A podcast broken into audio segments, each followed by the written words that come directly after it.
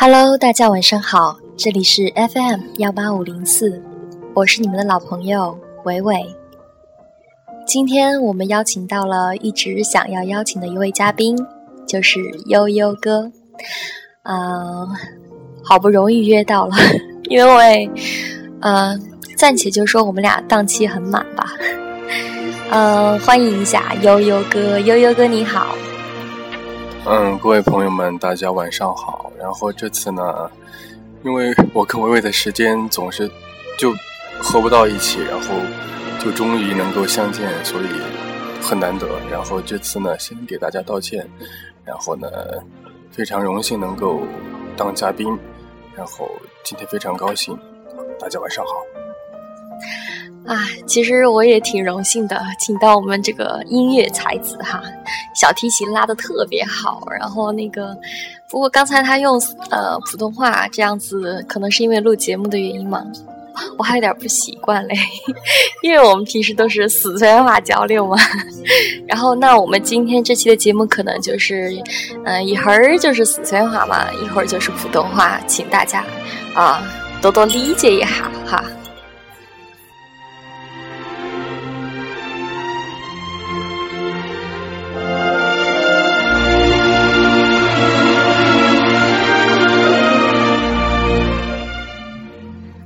刚才悠悠哥哥还跟我说，因为要做节目，然后有一点紧张，然后我就跟他沟通了一下，觉得完全不用。呃，就是嗯，摆哈儿龙门阵嘛，嘎。首先，我想问一下悠悠哥，你觉得伟伟是一个怎样的人？啊，这个问题啊，你突然问我，我都不知道该怎么回答。其实我觉得就跟你像，就像你所说的，就双子座嘛。有很多面，嗯，有的时候吧，感觉挺开朗，然后，嗯，挺活泼，但有的时候呢，可能还是会比较忧郁。但整个人呢，还是一个很积极向上的，有自己的追求，有自己的梦想，有自己的价值观，呃，差不多吧。我怎么感觉你说的像入党宣言呢？啊，对，那个。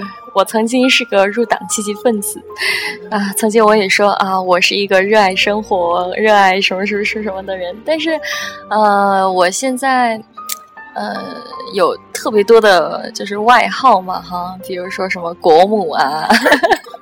完了，这段那个会不会被禁播？对啊，然后他们经常给我留言说国母怎么怎么样的时候，我就说完了，会不会那个国家安全局就会注意到我？没有，其实嗯，这个是因为我们在研究生班的时候，因为可能我做的一些事情比较多嘛，然后帮大家，大家都会这么昵称我，有点呃。还是挺好玩的，然后还有什么大龄文艺女青年啊，是 什么，反正很多。哦，现在我们在一个咖啡厅里面，就是可能嗯杂乱的声音也比较多，然后这样也算是一个比较自然的环境嘛，就不会显得特别紧张哈。呃，再说一下，嗯。其实优哥，你觉得？因为我觉得你比较喜欢啊，摄影啊，音乐啊这些。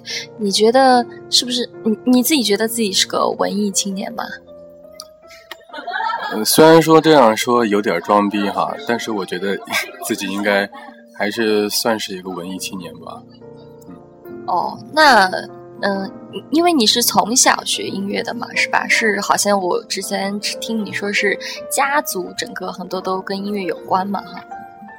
嗯，是的，我是大概在五六岁的时候开始学的小提琴，然后呢是跟我爸在学，是这样的。然后整个家族呢以前也都是搞音乐的，所以可能从小就耳濡目染的受这方面的熏陶会比较多。哦，其实说到小提琴，我还觉得挺巧的，就是我我之前好像跟你说过吧，就是你有一个同学。呃，我跟你说，就是，我就经常发现我生活中有这么一个有趣的事情哈，就是，嗯，比如说朋友圈啊或者什么的，微信不是要有共同好友才看得见噻，然后，但是我就莫名其妙就觉得两个朋友可能八竿子打不着一起的，然后突然发现我是他们的共同好友。然后之前那个就发现那个同学就是原来在我们本科的时候，他在出国之前我就跟我认识嘛，经常会聊一些宗教啊，聊一些哲学这些事情，然后有的时候也会聊音乐，然后。其实我以前小时候不是学过小提琴嘛，就没有学学怎么学好，呃，就是我属于那种就是东学一下西学一下那种，然后就没有把小提琴独自学好。但是现在琴还是随身带嘛，然后当时就可能因为有一句话就是你是谁就会遇到谁嘛，就是呃，比如说你爱好摄影，你可能就有一些呃爱好摄影的朋友，比如说你现在拍电影啊，拍微电影，可能就是这样的一类的朋友。我当时就挺喜欢这个的，所以就跟那个朋友。有就认识了，然后不同学员不同的那个哦哦，当时我们首先是因为英语，就是不是我们学校有个 corner English corner 嘛，然后我们就经常在里面那个就是聊天，然后就 然后慢慢的就发现大家都喜欢音乐啊什么的，然后就聊小提琴，然后他出国之前还送了我一把琴，他算是啊就是一个很就是入门级的那种琴嘛，他就放到我这儿，然后我就一直带着那把琴。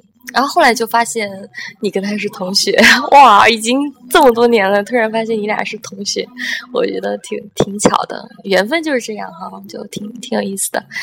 然后作为那个我们俩应该都是有，嗯，当然我觉得我们不够特别纯粹那种文艺青年哈，就我觉得文艺青年有的时候好像，嗯，很多。就是感性思维特别多，然后但是那个理性可能稍稍就，呃，自己主主观上就不太想靠近那种理性思维，就比较随意嘛，就比较呃开放，比较个性，比较张扬那种的。但我觉得我们俩还好，就有的时候还是挺淡定的哈，就还有一些理性思维在里面。然后就是。嗯，那你觉得在学这个音乐的过程当中，或者这种走文艺道路的过程当，也不是走这个道路，就是受他的熏陶嘛？就你最大的一个受益，就是最直接的一个受益是什么呢？嗯，这个呢，我觉得最大的受益可能是，不是？我记得有一个台湾的有一个一个什么卖钢琴的有一个企业的广告，就是说学音乐的孩子不会变坏。其实我觉得音乐对一个人的一个人性的话是一种塑造，就是说从小的话学音乐的人，他在这个怎么怎么说呢？因为音乐它总是一个真善美的表达，所以他的内心应该会说是比较阳光，会会比较感性，然后嗯，会更富富有创造力。然后我觉得音音乐对我的改变的话，最主要可能是在因为。人的嘛。啊，稍等一下，我们的店员要帮我们加点水，因为我们两个已经有点 hold 不住了。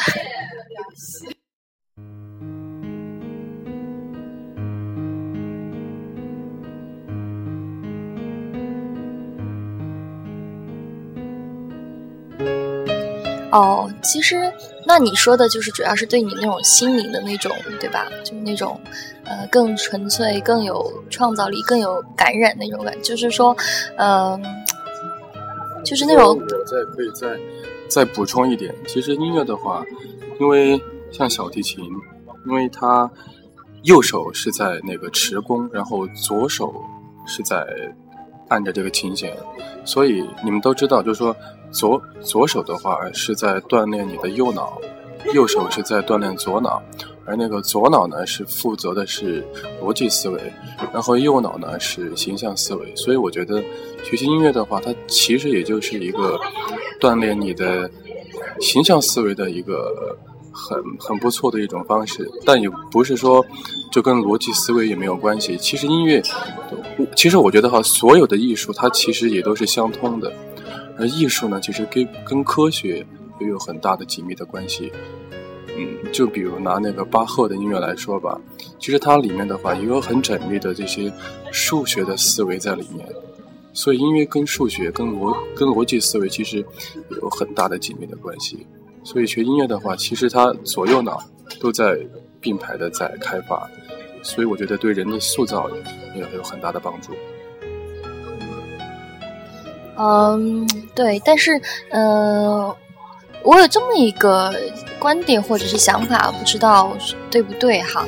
就因为我们国人，就是国内以前大概像我们小的时候哈，可能二十年前吧，就是大部分家长还是停留在那种啊学好数理化，走遍天下都不怕那种。但是对于这种音乐素养的培养还是比较欠缺的。只是现在这两年越来越多的人就注重他音乐啊、美术这些的发展，以前还是比较注重数理化这种呃基础教育。那那是不是那个时候一般都是家庭条件比较好的才会去学这些东西呢？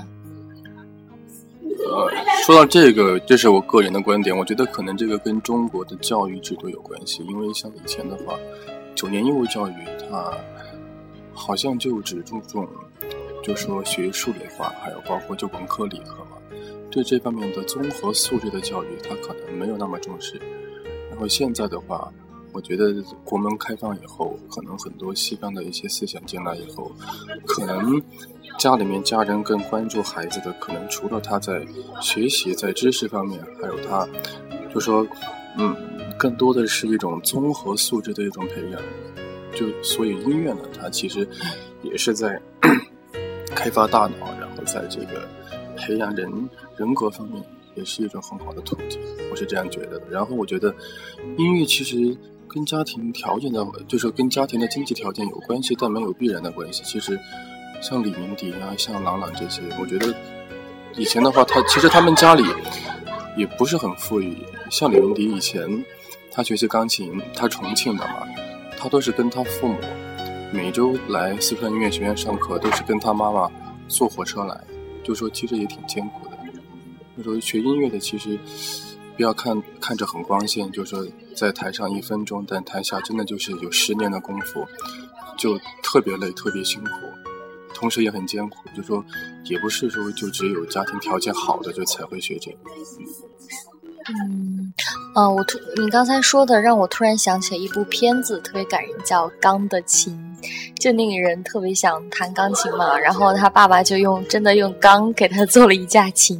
那个片子我当时看了以后，真的就是觉得特别感动。就是它不光是一种嗯对于音乐的那种爱吧，就还体现在这种父这种父辈对于孩子这种愿望、这种梦想的一种呃投投入。全情的这种支持，好，那我们先休息一会儿，喝点东西，大家进一段音乐啊。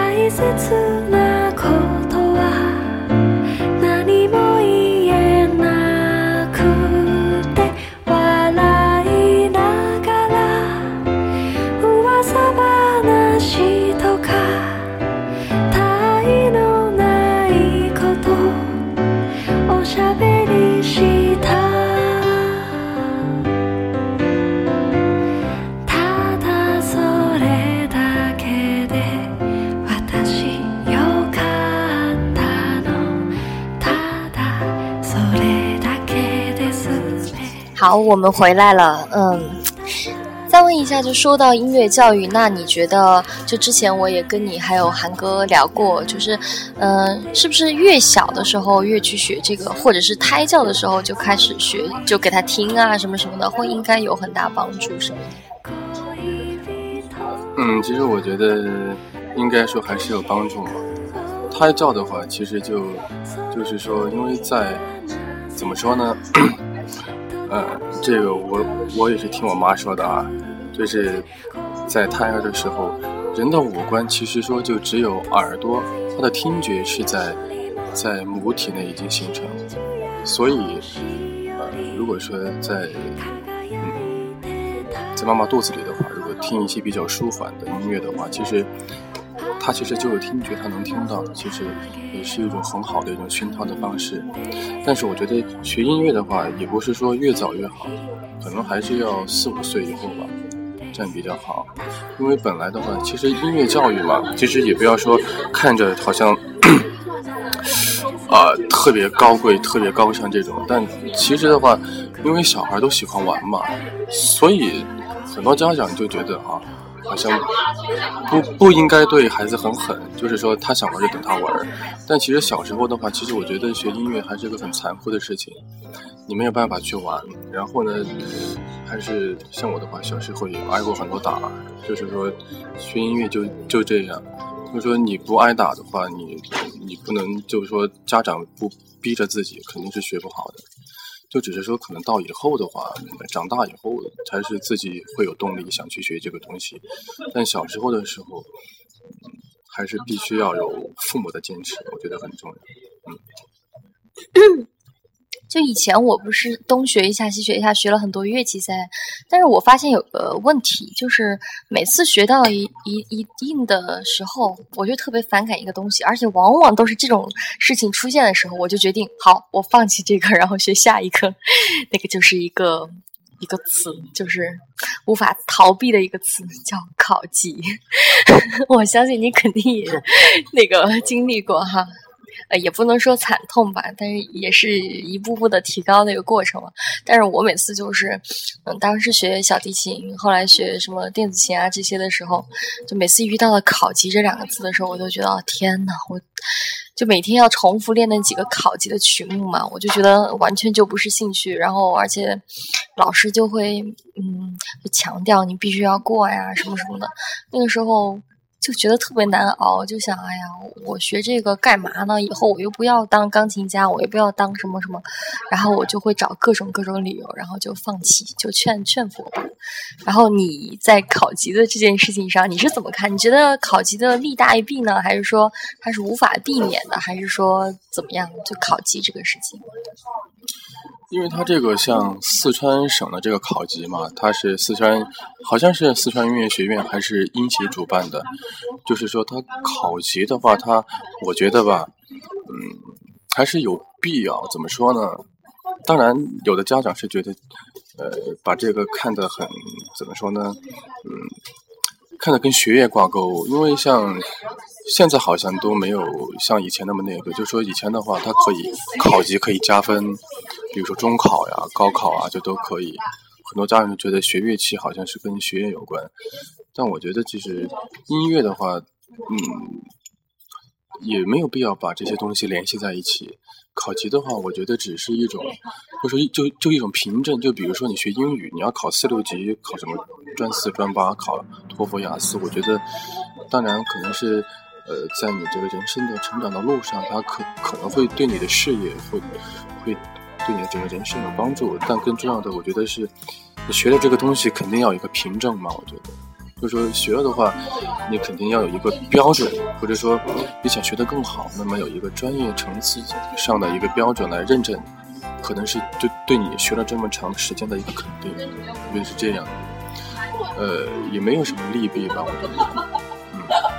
也就是说，你觉得如果，比如说啊，我这次通过一段时间的训练，然后考过了，然后就是内心很开心嘛，然后可能反而是一种动力，让你继续啊不断的进步，对吧？好，那我们先再进一段欢快的音乐。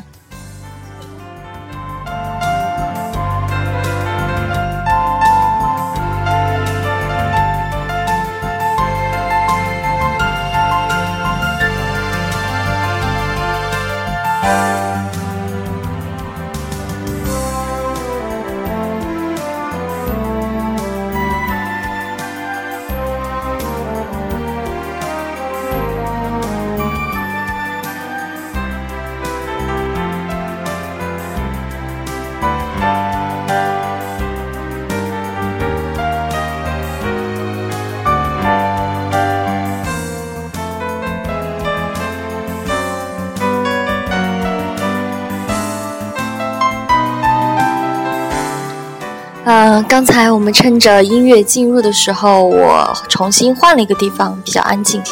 刚才老是有人在啊打扰我们，所以我们换了一个地方比较好。嗯。其实我觉得，通过刚才跟悠悠哥聊这个关于这个音乐教育哈，虽然只是我们的很浅薄的个人意见，但是肯定也反映了一大，呃，一大批那个小朋友们的一些想法。嗯，我总的来说我是这么认为的，就是当你觉得它是一个负担的时候，呃，其实它也是一种压力嘛。然后，如果你能够从积极的角度去克服的话，也许。嗯，长大以后你也会锻炼你的一种意志力啊，就是这种魔力。但是，呃，你在这个过程当中一定要还是要慢慢的培养自己的一种兴趣。啊，就是如果爸妈就是强加说你必须要练多少多少小时的话，你可以跟他沟通，你说啊，我可以练这个，但是能不能如果练完了以后可以去玩一下或者怎么怎么样，就一定要沟通。我觉得这一点也挺重要的。嗯。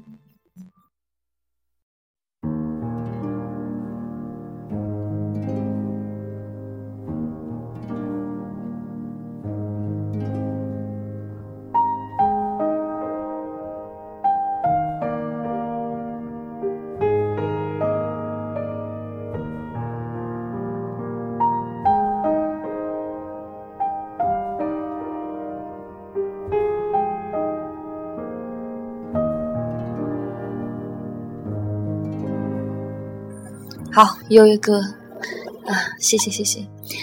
呃，刚才我们聊了很多关于音乐、音乐教育哈，包括我们个人的一些经历，虽然是随便聊嘛哈，但是我觉得还是反映了一定的事情哈。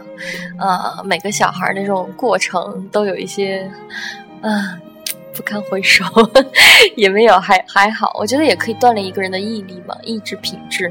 你像你一个人在那儿拉琴。两个多小时或者什么的，他其实也全情的投入一件事情，对于一个孩子的专注力也是一件好事吧？我觉得，你如果出去玩啊或者怎么样，也会很开心，但是可能就很难，就是注意力很集中那种，会不会？哦，啊，那么我们聊下面一个话题好不好？嗯，也是跟音乐有关吧，就是你能不能介绍一些你觉得比较好的这种音乐作品？呃，可以，也不用说入门就很高端那种入门的呀，或者是，呃，一般一般朋友听了都会觉得挺好的，给我们介绍一点吧。呃，怎么说呢？因为我也不能说，因为听节目的可能也有更多更专业的，然后呢，我也是业余的吧，也不是学这个音乐专业的，所以呢，可能就是啊，才疏学浅，然后就就就就。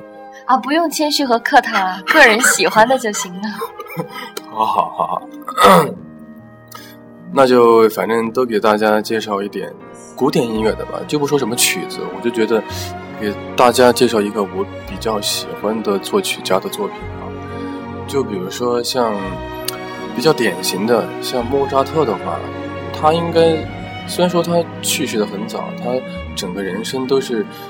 在一个比较痛苦、比较艰苦的一个状态下生活，但是他的音乐反映的却是一种很轻快、很阳光，就说世界上都是充满就充满光明的，就是他的音乐都是很跳跃的，就说很让人心情愉悦。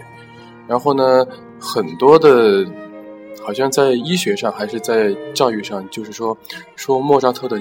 音乐啊，有助于人的智力的开发。我觉得莫扎特的音乐还不错。然后呢，还有就是像贝多芬的，贝多芬的音乐，我觉得他可能是，这是我认为哈，他是可能是在所有的作曲家里面，呃，他的音乐可能是最能触及灵魂的。就是说，他的音乐，因为他在晚年的时候呢，因为呃生活的压迫，还有他的病痛在折磨他。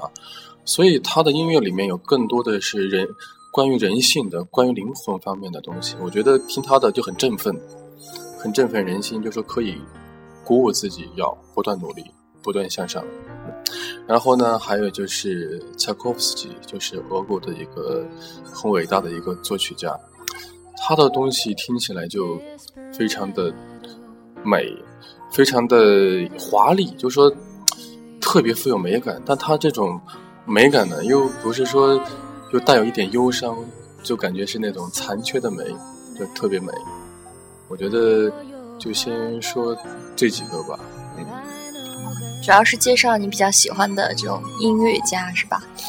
嗯，对啊，因为每个不管是音乐家还是作家，都有他自己的那种风格，然后可能你比较喜欢就是这这这种类型，嗯。嗯，如果让我说的话，可能我也是比较喜欢莫扎特，因为，呃，其实如果，呃，音乐首先它本来也会感染你的情绪嘛，然后，哎，嗯，可能在我们这个年龄段的时候，很多都是那种很忧愁嘛，然后就每天很不能说抑郁啊，就是 哀伤，然后很迷茫或者什么的，可能听一点儿这种，呃。什么？我看经常什么优酷啊，什么什么啊不不酷我音乐啊，什么会弄一些什么小清新或者什么那种的。我觉得那种听的话，就可能越听越越难受，越迷茫。反而听一点那种纯音，就也不能说纯音乐吧，古典音乐哈，就莫扎特这种。其实呢，我觉得因为现在社会嘛都比较浮躁，特别现在的年轻人的话，我觉得听古典音乐的话也是一种让人很心静的一种方式，就是说让人。人的心很平和，古典音乐是一个很好的方式，我觉得。嗯，啊，我就突然想起来，因为我平时比较喜欢看什么话剧啊、歌剧啊、什么音乐节这种，然后我就发现不特别不一样，就演唱会啊，还有乐话剧啊这什么的风格特别不一样。然后每次听音乐会的时候，就觉得啊，这真的是高大上，就不光是钱啊什么什么那些的。嗯，有的时候音乐会的票也不是很贵，然后嗯都没有演唱会和话剧的贵，但是但是能够带给你的震撼确实挺久的那一种。嗯，好吧，今天关于音乐的话题我们就聊到这儿。嗯，其实这个周我还要邀请悠悠哥多聊一些关于，因为他是四川啊，他是成都人嘛哈，然后也会跟我们聊一些成都的美食啊，成都的文化，然后。方言啊，可以解释一下一些四川方言啊，啥子呃好玩的呀，啥子好吃的呀，啥子。希望大家不要啊，我不是不心疼那，我不是心疼花钱哈，我我嗯，我是真的觉得，首先嗯，能从他身上学到很多东西，所以才邀请他做这么多期的嘉宾。啊！当然，我们下一周肯定会换嘉宾的，大家放心。好，今天还是聊得挺开心的，那跟大家就要说再见啦。啊，优哥，最后说点什么吧？啊，非常感谢南浩今天能够做这档节目的嘉宾。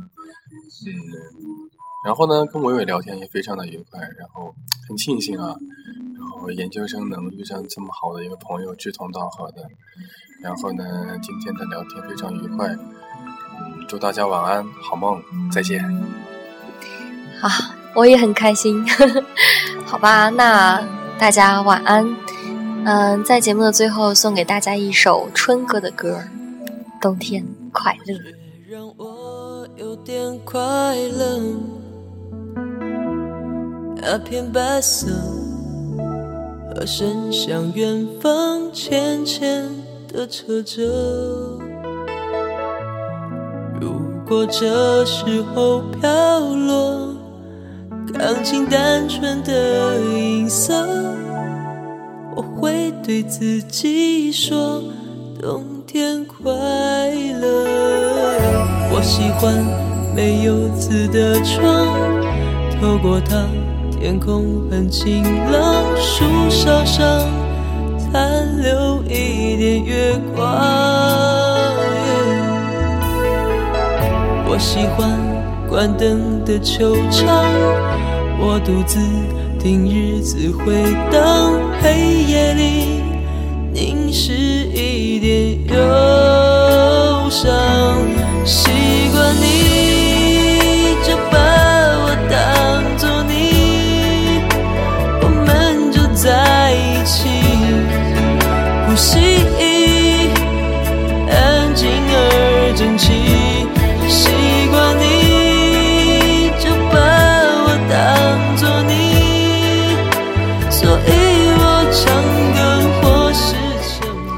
好，这个周就要结，呃不，这个期 这期节目就要结束了，因为我们那个本来嘉宾这一期是周六嘛，然后提前到前面来，所以我就有点儿啊，那个有点儿呃还没有调整过来，嗯，那就祝大家晚安。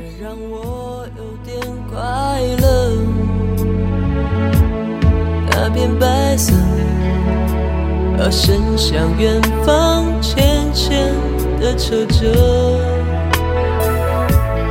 如果这时候飘落，钢琴单纯的音色，我会对自己说：冬天快乐。我喜欢没有字的窗，透过它，天空。晴朗，树梢上残留一点月光。我喜欢关灯的球场，我独自听日子回荡黑夜。